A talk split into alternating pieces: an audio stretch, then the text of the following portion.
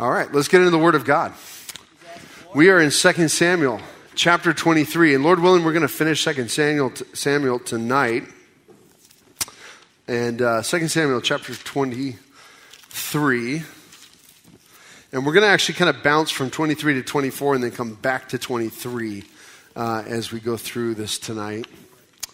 Let's go ahead and pray, and we'll get into God's Word. Heavenly Father, Lord, we thank you so much. We thank you for this day. We thank you for the wonderful worship. Uh, we so appreciate Tim uh, being willing to step in and lead worship tonight. And Lord, uh, we just want to magnify your name, glorify you. And uh, as that song was, because of who you are, you're all worthy of our praise. And so, Lord, now as we enter into your word, we ask for you to teach us by your Holy Spirit. God, we have many things to learn as we grow in you. Uh, Lord, we look forward to looking more and more like the leader and the believer that you want us to be. We want to, we want to resemble you, Jesus Christ. So we pray now that you'd open up your word, convict us of sin and rebellion, exhort us in righteousness, and we pray all this in Jesus' name. Amen. Okay, so here we are, 2 Samuel 23, as we're getting close to finishing. Uh, the chapter, uh, we're going into David's last words. And uh, starting at verse 1. Now, these are the last words of David. Now, we're not going to see David pass in 2 Samuel 20, in 2 Samuel. That's going to happen actually in 1 Kings. But uh, this psalm is recorded, and this is what he says Thus says David, the son of Jesse, thus says the man raised up on high the anointed of God of Jacob, and the sweet psalmist of Israel. The Spirit of the Lord spoke by me, and his word was on my tongue. The God of Israel said, The rock of Israel spoke to me. I'm going to pause there for a minute. Already, these words are pretty inspiring when, when you just consider them for a moment. The fact that David uh, just recalls who he is the son of Jesse if you remember last week, that term was actually used in a derogatory term to say that, that he wasn't worthy of his kingdom. And David knows full well he's not worthy of the kingdom, but he's chosen for the kingdom. He's chosen by his God, the, the one who actually owns all of Israel and has anointed David to be king. Thus says the man who raised up on high. I mean, I'm sure David, as he's looking back on his life, looks at around at his kingdom, looks at his home, looks at all that God has brought him through. If you remember that, that young man who stood against the giant Goliath, the young man on the run in the caves, uh, on the run from King Saul, there he is. He's just running for his life, trying to survive. And yet, look at what God has done. Look how God had raised up David. The anointed of the God of Jacob that uh, the fact that God put his anointing on David, David was, was an impressive as a king and a leader because David was secure in who God called him to be. David understood that if God anointed me, then God will do things and carry everything out. He didn't fight for things for himself. He never raised his hand against Saul, who was the Lord's anointed. He let God take care of Saul. And it was a, a really impressive example for all of us to consider when we think when God has called us to something, we don't have to make it happen. We can let God make it happen. And David, David really set that example. And of course, the sweet psalmist of Israel. I, I, you can't help but when you read the Psalms of, uh, of the book of Psalms and how it ministers to your soul, the transparency that David gives throughout the Psalms when he talks about his soul being downcast within him when he talks about uh, the hard times, the good times, all, all the things that happen within his life, the praises, the, the meditations just upon the creation of God and what God's creation is doing and how it testifies to who God is. And, and actually, uh, one of the things I love about David is as a warrior and as a king, he's a meditative man. He took time to, to think and consider God. He took time to ask questions about God and sing songs about God. And how wonderful it would be if we just even took time to sit and wait on the Lord, just listen or ask questions I mean, all we have to do is just look outside at the creation and know when the sun rises in the morning, wow, it's a testimony to God. When the sun goes across the sky, it's a testimony to God that it doesn't deviate from its course, but it stays right on course. It's just a testimony to God. When we walk along, along the street, it's just amazing that we don't fly off the planet, that, that, that God just keeps us firmly planted right? That, that, we have this amazing thing called gravity, which we don't even fully understand. It's technically a theory of science. Um, and it's just incredible what, what, what God has, has done for us. And, and David just takes time to wait on the Lord. Notice this says, verse 2 The Spirit of the Lord spoke by me, and his word was on my tongue. David is a prophet of Israel. We, we recognize that even in the New Testament, they refer back to David prophesied in the book of Acts, also in the Gospels. David prophesied that he was a prophet who spoke under the influence of the Spirit of God. The God of Israel said, The rock of Israel spoke to me, and look what he spoke. He who rules over men must be just, ruling in the fear of God. Wouldn't that be wonderful if that was something that all of our political leaders, councilmen, elected officials had to swear that they would rule uh, in the fear of God, that they would be just and rule in the fear of God? You know, we, we all look at uh, politics and we get stirred up inside. We get upset because we feel abused oftentimes by politicians, right? This is nothing new. It's been that way since the beginning. Because anytime man gets any bit of power, he'll end up using it to abuse it for himself or for his friends or do favors for this person or that person. And, and to, to find somebody who actually has the fear of the Lord and chooses to be a just man, recognizing that, oh, God's going to judge me for my decision making, that's a rare person. It'd be wonderful. And, and actually, David understood this full well. David was not a perfect man course, we've read about some of David's problems, but if you remember when David was on the run from Absalom and Shimei came out to meet him and was chucking rocks at him and, and basically yelling names at him, and David's uh, guard wanted to go kill him, David said, No, no, no. You know, I'm, I'm under the judgment of the Lord.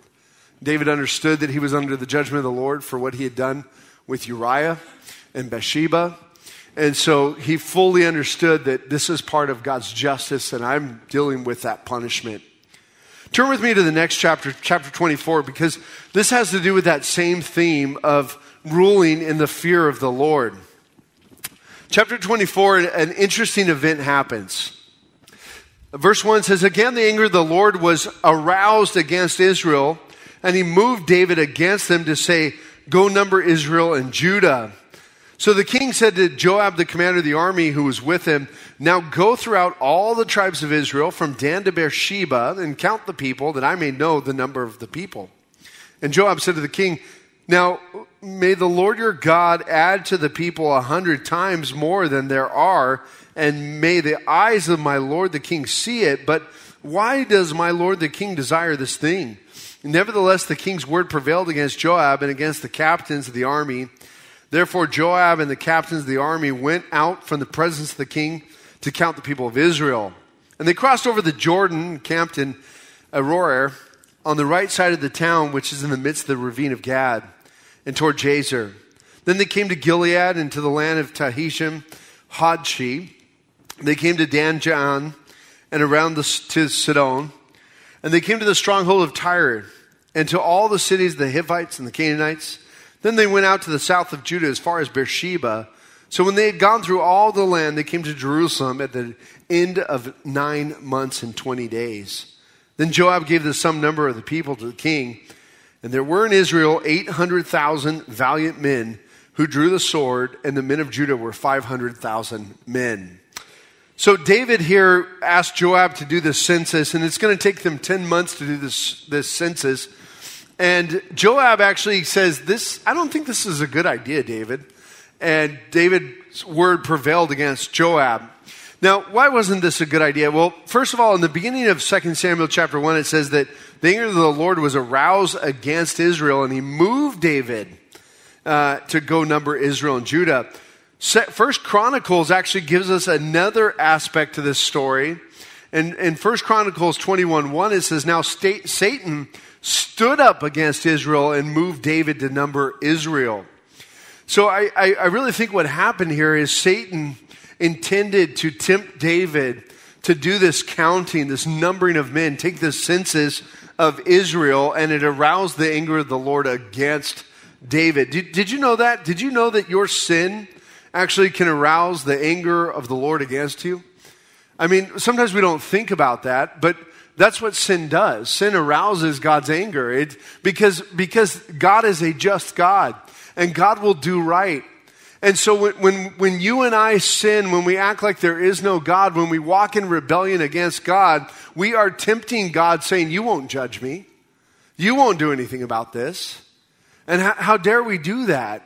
Uh, the, the believer has uh, an amazing opportunity to boldly approach the throne of God through the, the wonderful gift and grace of Christ. That as we approach that throne of God, we can seek repentance and forgiveness from God when we sin. But when we walk in sin, we're just tempting God. We're saying that, God, you're not just and you don't see these things.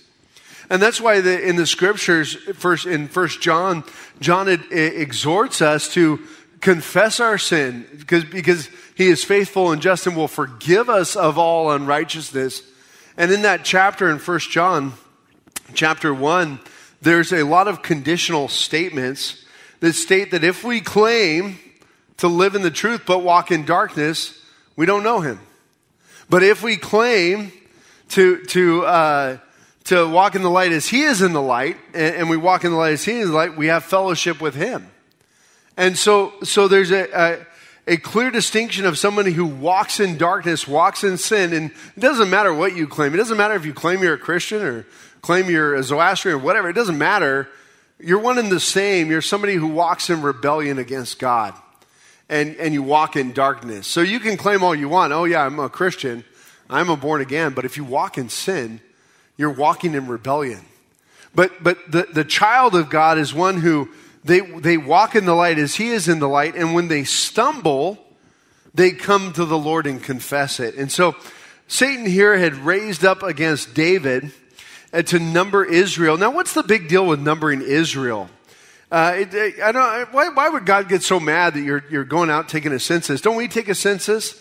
Uh, um, and uh, don't we get counted here in the U.S. and do all that? Well, there, there's a reason for it. And part of, I think, the reason here that we see was the end of the census. And in verse 9, it says that Joab gave the, the sum number of the people of the king and there were in Israel 800,000 valiant men who drew the sword, and men of Judah were 500,000. Basically, it was like, how big is my army?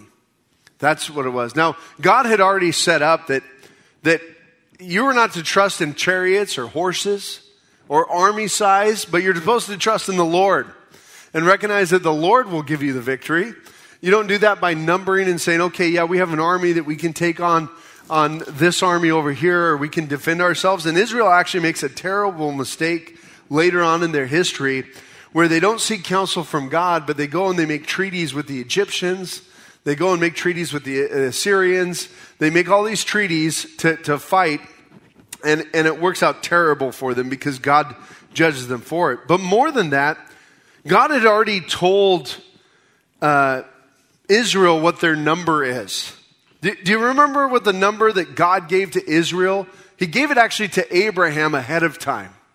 And the number that God gave about Israel was as many as the stars are in the sky, as many grains of sand on the seashore. That's your number. And no one's going to take it from you. God's already giving you this number. That, that, that, that, that promise that God had already given to Abraham stated that you're not going to be wiped out off the planet. It doesn't matter if Nazi Germany rises up or, or, or Russia at the time during World War II and they try to destroy the Jews and wipe the Jews off the face of the earth. It's, it's not going to happen because God has already given your number. So why are you going around numbering? More than that, in Exodus chapter 30, verses 11 and 12, it says this Then the Lord said to Moses, saying, When you take the census of the children of Israel for their number, then every man shall give a ransom for himself to the Lord. When you number them, that there may be no plague among them when you number them. So, what, what is this telling us? This verse is actually telling us that, that the king of Israel does not own Israel. No man actually owns Israel. Israel is owned by God and they belong to God. And that's why whenever you do take a census, there's a reason for a census. That census is supposed to be directed by God, but there should be a ransom for every man. There should be an offering given for every single man counted because they belong to God. They don't belong to a king. And the king can't take credit for Israel's numbers, but only God gets to take number and takes credit. So by David doing this, he's really showing one, uh, you question his motives. That he's kind of trying to look and see how powerful he's become, how powerful Israel's become, whatever the case. But look at verse 10. And David's heart condemned him after he had numbered the people, okay? That's that, he has a lot of regret. He's, he's upset that he had done this. So David said to the Lord, I have sinned greatly in what I have done. But now I pray, O Lord, take away the iniquity of your servant, for I have done very foolishly. Now, when David arose in the morning, the word of the Lord came to the prophet Gad, David's seer, saying, Go, tell David, Thus says the Lord, I offer you three things. Choose one of them for yourself, that I may do it to you. So Gad came to David and told him, and he said to him, you shall seven, years of you sh, uh, shall uh, said to him, shall seven years of famine come to your come into your land, or shall you flee three months before your enemies while they pursue you, or shall there be three days of plague in your land? Now consider and see what answer I should take back to him who sent me. So there's there's some options here. Now, why does David get the option? What about the rest of Israel? Stop thinking like an American. Um, you, you have to recognize the king when Israel asked for a king, they were saying that we want this person to represent us. And, and God already had told them how taxing a king would be, but he said, fine, we'll do it. So, so rather than the prophet speaking on behalf of Israel, now the prophet speaks to the king and the king speaks on behalf of Israel. So they have, David has three options. He can either be on the run or have uh, three years of famine, or he can, uh, or sorry, seven years of famine, or he can have three months of fleeing from his enemies, or three days of plague. So David said to Gad, Gad in verse 14, I am in great distress. Please let us fall into the hand of the Lord, for his mercies are great, but do not let me fall into the hand of man. Now, this is, I, I, I, this is, goes back to David ruling justly in the fear of the Lord. This is one of those areas where David wasn't a perfect man, but he also recognized that that he's accountable to God. And he also said, Look, if I can have seven years of famine, or uh, I can be on the run from my enemy, and they're not going to be merciful. But the Lord our God, he's actually merciful. I'd rather fall into his hands and take the punishment. And this is something I appreciate about David. When he did sin, he took the punishment. He recognized that I had done this. And, and every time God punishes me, he, he, he's stir, turning me back towards him. And when, you, when we look at his legacy that he leaves, which we'll just see in a moment here, David left an incredible, incredible legacy, especially when compared to the legacy of Saul. An incredible legacy for Israel, what David had done. So, verse 15 So the Lord sent a plague upon Israel from the morning till the appointed time. From Dan to Beersheba, 70,000 men of the people died. And when the angel stretched out his hand over Jerusalem to destroy it, the Lord relented. There's the mercy of God from the destruction and said to the angel who was destroying the people, It is enough. Now restrain your hand. And the angel of the Lord was by the threshing floor of Araunah, the Jebusite. That's going to be important. Then David spoke to the Lord when he saw the angel who was striking the people and said, Surely I have sinned and I have done wickedly. But these sheep, what have they done? Let your hand, I pray, be against me and against my father's house. Now David here is interceding on behalf of the people, just like a good leader. He's interceding on behalf of them and saying, Lord God, I did this. This is my wrongdoing. Notice that the Lord relented from destroying more in Jerusalem. He took out 70,000 men. All right, David, you're going to trust in men? You're going to trust in chariots and horses? You're going to trust in your army? Let me, let me just cut that down a little bit. Oh, what have I done? What have I done? David prays. uh, take it out on me. And so now let's talk about the threshing floor of Araunah, the Jebusite. This is a name you're going to want to remember. Just right now, you can say threshing floor, maybe make a note in your Bible. Uh, Solomon's temple, Jerusalem, Golgotha, Calvary, Abraham offered Isaac. There's all th- three big events that have happened there. Verse 18, and Gad came that day to David and said to him, Go up, erect an altar of the Lord on the threshing floor of Araunah, the Jebusite. So David, according to the word of Gad, went up uh, as the Lord commanded. Now Araunah looked and saw the king and his servants coming toward him. So Araunah went out and bowed down before the king with his face to the ground.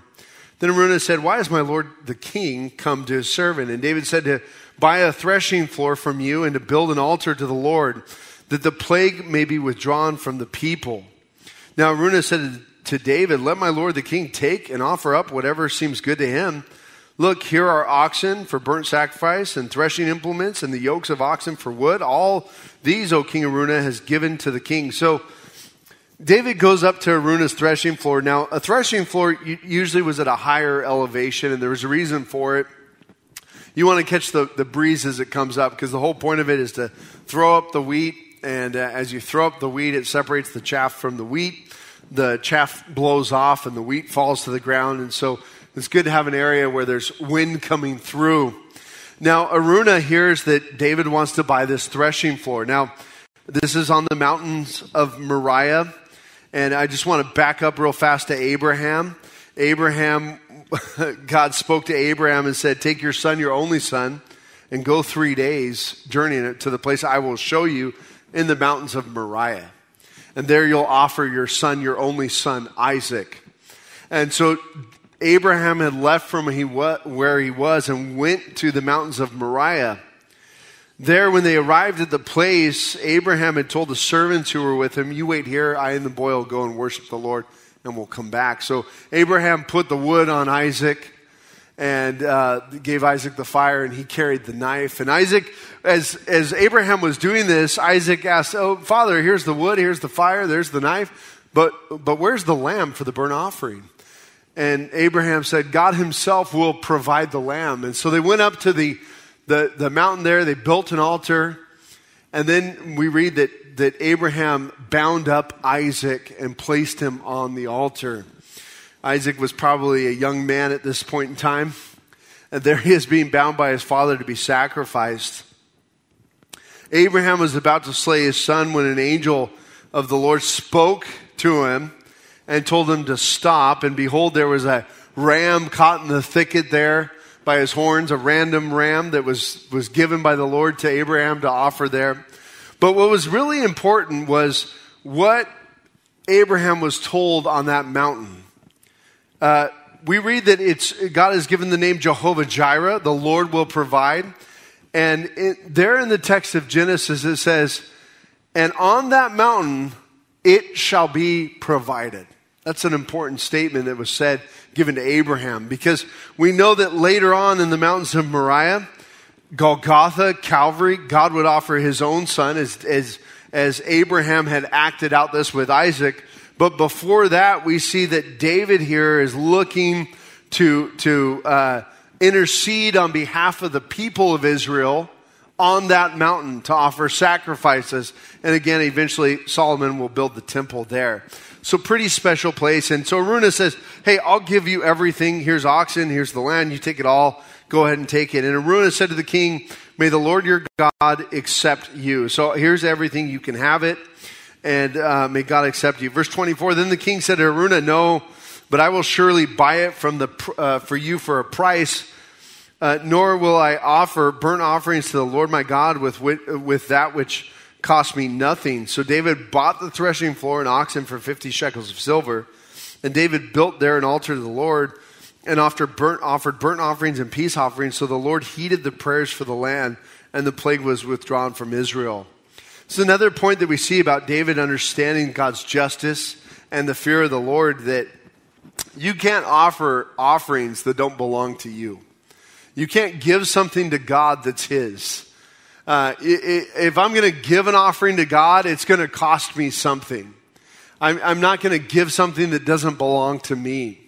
And so, so David paid Aruna for what he needed to make sure that this offering was for the Lord, from, to the Lord from him on behalf of the people there on that threshing floor. So uh, let's go back over to chapter 23. And it says, um,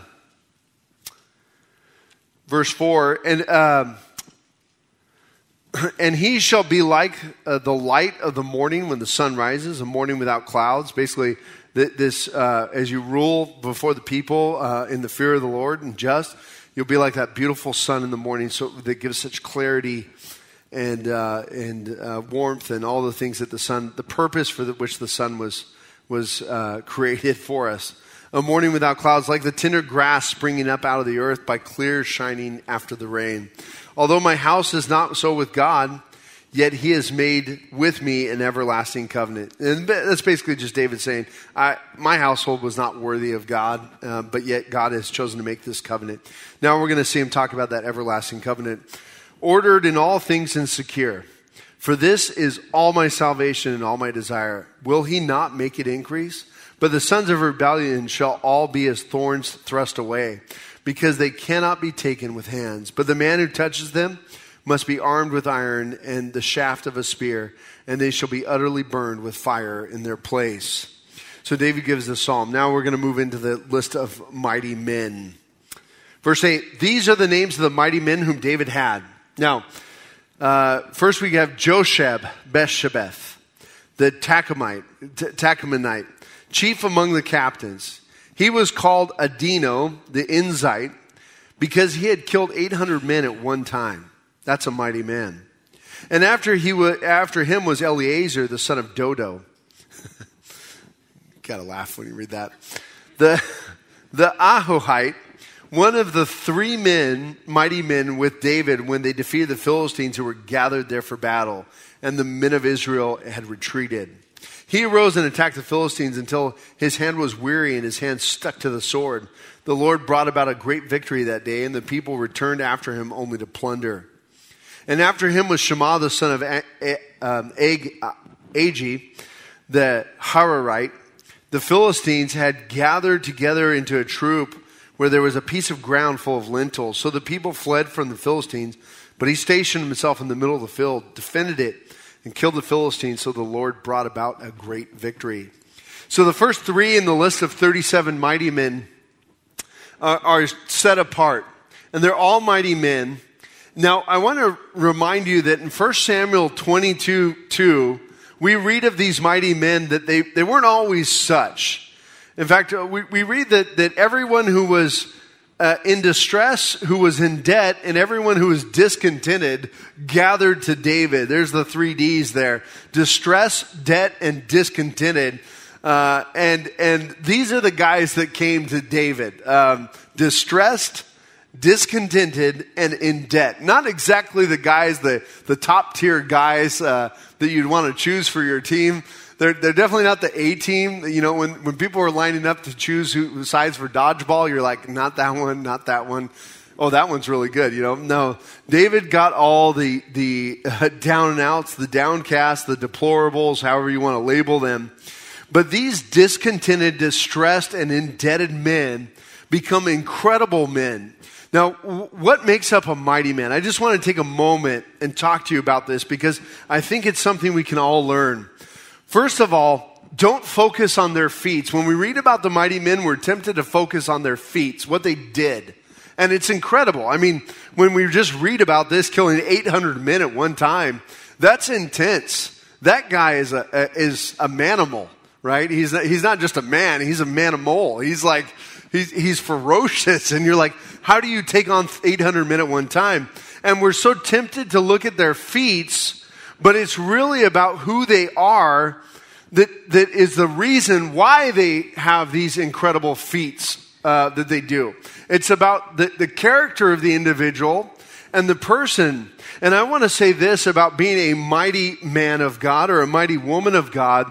This is really an invitation for you and I to do incredible things in God's service because of who you are in Christ and, and who you are as your character. The first thing we, we know about these mighty men is they were faithful men. They were faithful men. I mean, that's one of the things we're going to see in this list is these men are so dedicated and devoted to David, the Lord's anointed, because he is the Lord's anointed. They recognize that they have a calling to support the Lord's anointed David, and they do it because of who he, uh, of who God has chosen to be their king.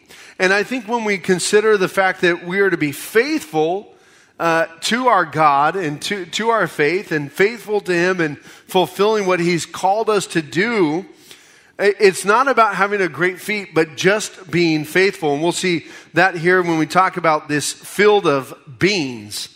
I mean, these lentil field. This uh, third mighty man listed in the first list was the Philistines had gathered in a troop. There was a piece of ground full of lentils. So the people all fled from the Philistines. So everybody fled.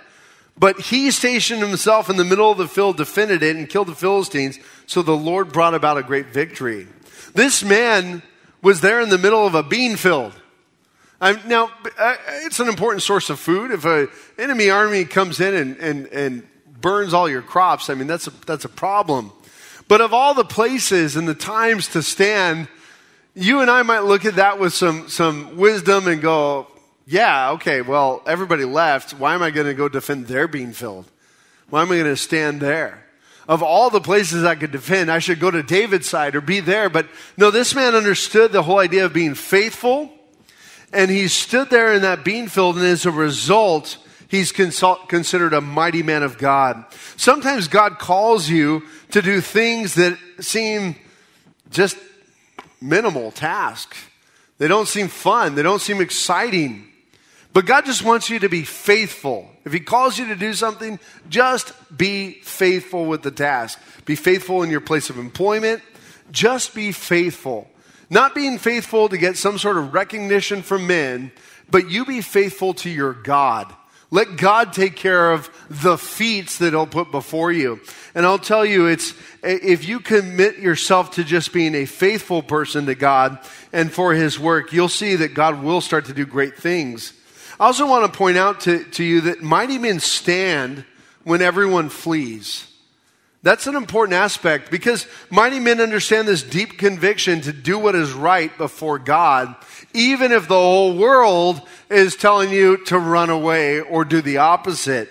I can't help but think of Athanasius, who stood there uh, against uh, everybody at the time who was saying that Christ, the Christ was not God incarnate and he fought for this, this doctrine of who Christ was. And he was even questioned on Athanasius, will you still stand for this when the whole world stands against you?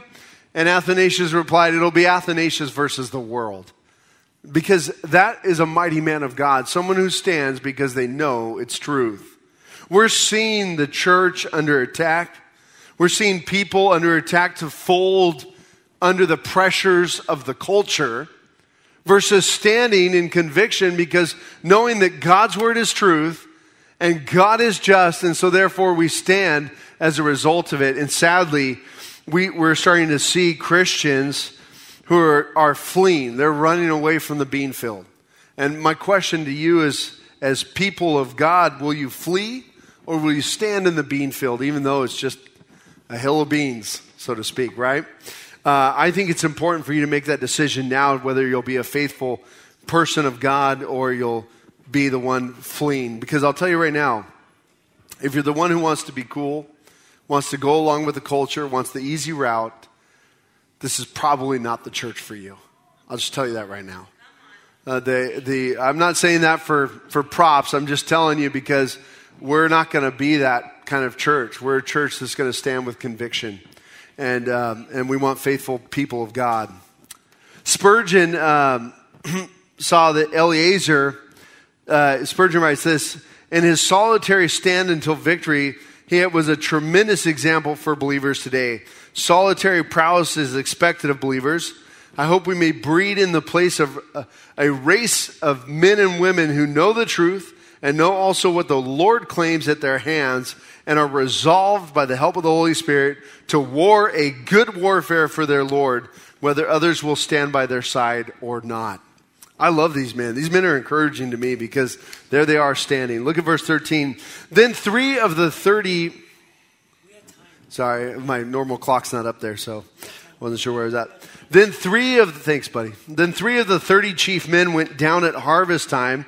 And, oh, I'm sorry, I forgot to say one more thing about this.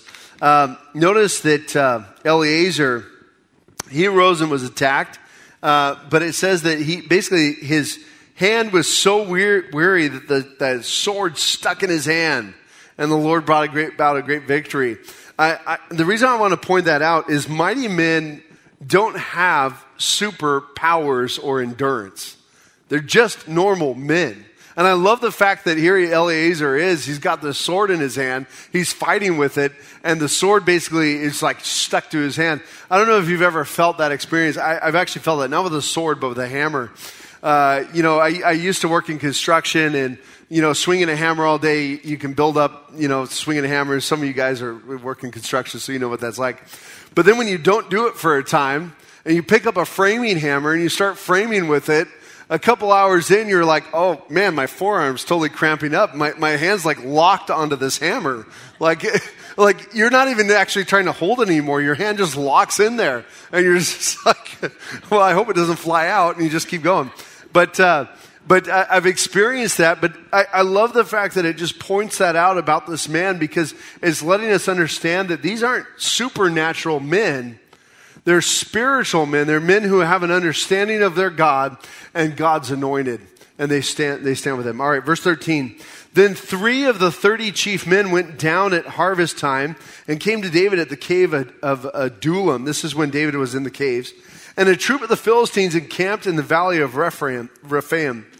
David was then in the stronghold, and the garrison of the Philistines, uh, uh, and the garrison of the Philistines was then in Bethlehem. And David said with longing, Oh, that someone would give me a drink of water from the well of Bethlehem, which is by the gate. So the three mighty men broke through the camp of the Philistines, drew water from the well of Bethlehem that was by the gate, and took it and brought it to David. Nevertheless, he would not drink it, but poured it out to the Lord, and he said, Far be it from me, O Lord, that I should do this. Is this not the blood of the men who went in jeopardy of their lives? Therefore, he would not drink it. Now, I love the story of these three guys. They hear their king just say, Oh man, would I love to have a drink from that well? Now, I know it kind of sounds exceptional because we're so used to turning on a faucet or drinking from our refrigerator, depending on your preference, uh, and, and not think it's a big deal. But I've been places in the world and drank from different wells in the world, and there is a difference. I'll tell you, we were in Nepal in this, I don't uh, far out in the country of Nepal, and I was filtering the water for us, and it tasted like blood. There was so much iron content in the water, you couldn't filter it out.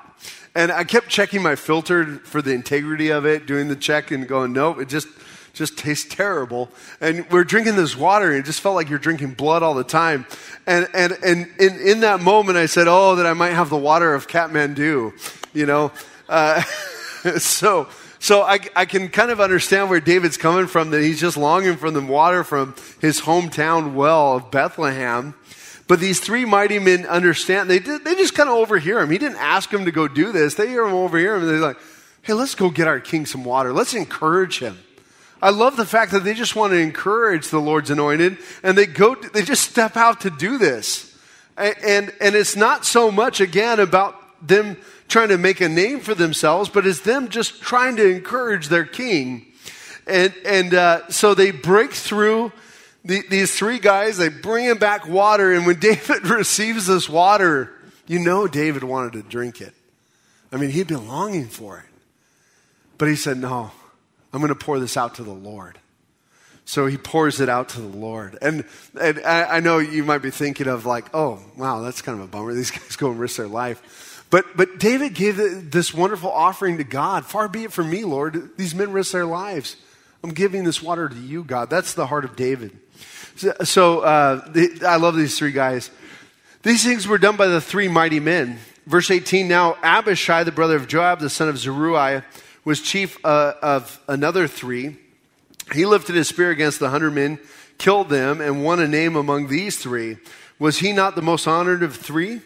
Therefore, he became uh, their captain. However, he did not attain to their first. Now, uh, Abishai is the brother of Joab. Joab is one of the mighty men, but I, I, just don't think he got listed here because he's all throughout the book of uh, 1st and 2nd Samuel. Benaniah was the son of Jehoiada, the son of a valiant man from uh, Kabzeel, who had done many deeds. He had killed two lion like heroes of Moab. Lion like heroes. These men were incredible warriors of Moab, and he'd killed them.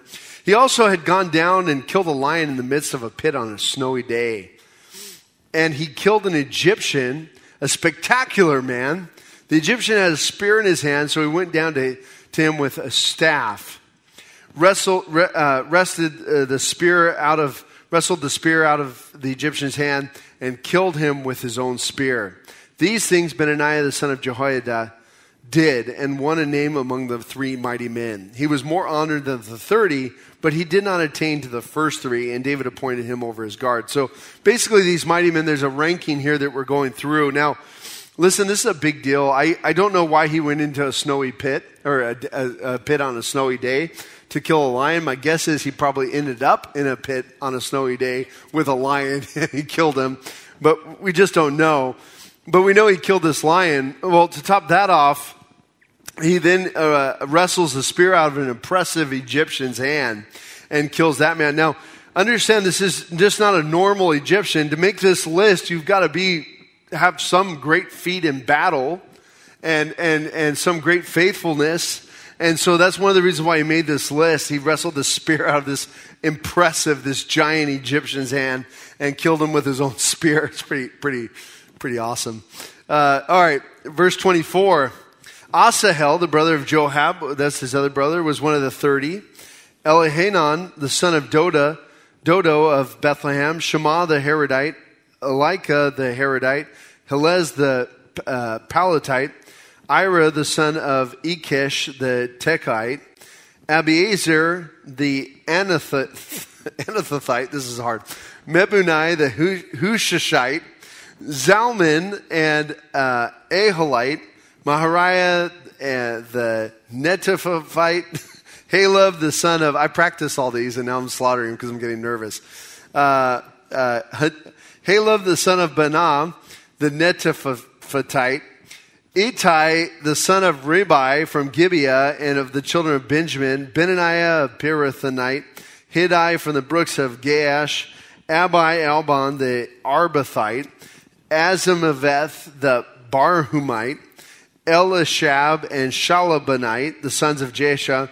And, and this list is going to continue on. I'm going to skip down for a moment as I've done this, and uh, we're going to get to um, uh, Beerothite, the armor bearer of Joab, the son of Zeruiah, Ira the Ithrite, Gareb the Ithrite, and Uriah the Hittite, 37 in all. Now, in this list that's mentioning the rest of these mighty men, this 37 of all, you have. Uh, Eliam, the son of Ahithophel. Uh, now, this man is notable among the 30 men because he was the father of Bathsheba. That's, that's why I wanted to bring your attention to him. Uh, now, Ahithophel, if you remember, was that counselor that, that, that uh, went up against David uh, when David was left. And remember, he counseled uh, Absalom to sleep with David's concubines. And now we're not, you can't say with full confidence that this is the same Ahithophel, but I'm pretty sure that's the reason why he was so quick and so bitter against David and switched over to Absalom because David had taken his daughter and killed his son in law. Uh, so that kind of gives some insight to that. Uh, we also have noted here that Uriah the Hittite. Of course, that's the one who David had murdered uh, as, because of his sin with Bathsheba. But 37 in all, uh, these remarkable men were the foundation of David's greatness and reign. Uh, Morgan writes this More than all his victories against outside foes, the influence of David's life and character on the men nearest to him testify to his essential greatness. And I want to just close us with that idea that David was a great man and a great king for Israel. And part of that testimony of his greatness is these men. Remember again, like we said, these were the the destitute, the indebted, the discontent. These were the deplorables of Israel, but look at what they did under David's leadership. Great, mighty men. The last thing that mighty people do under God is they raise up people. They really encourage people to live for God. And I want to encourage you, men especially that are listening here, men who are in charge of your households, I want to really challenge you to be a mighty man of God. That means that you are encouraging your spouses, you're encouraging your children to walk in faith in the Lord, that you're setting an example in your household for what that looks like. Not that you're ruling over your household, but you're setting the example of faith and standing with conviction before the Lord. And, and that's what I really want to encourage you with. These men were great men because they had a great leader. And, and I want to encourage you men to be great leaders in your homes as well. Really model Christ to your spouses and your children. With that said, that closes us off with 2 Samuel. Let's go ahead and pray. Yeah, it's fun to end in 2 Samuel. Heavenly Father, Lord, we thank you for this night, and uh, we thank you for this time in your word together. And Lord, may, may we all become mighty people for your kingdom. Lord, let us just be faithful with the beans. And Lord, uh, we just want to bring glory to you in all things. So, Lord, we ask for forgiveness for sin. For those of you that have been walking in darkness and not in the light as He is in the light, I want you to confess that sin right now to the Lord. Lord, forgive me for, not, for tempting you to think that you're not a just God. I confess my sin to you now. Forgive me. Thank you, Lord, for dying for me on that cross. Thank you for your forgiveness. And thank you for your promise that you will cast that sin as far as the east is from the west. We thank you for that, Lord. And now, God, we just pray you'd, you'd bless us as we worship you. We pray that you receive this song of praise from these mighty people. In Jesus' name we pray. Amen. Now we exhort you, brethren, warn those who are unruly, comfort the faint hearted, uphold the weak, be patient with all. See that no one renders evil for evil to anyone, but always pursue what is good, both for your, yourselves and for all. Don't we need to hear that? Now may the God of peace himself sanctify you completely. And may your whole spirit, soul, and body be preserved blameless at the coming of our Lord Jesus Christ. For he who calls you is faithful, and he will do it. Amen.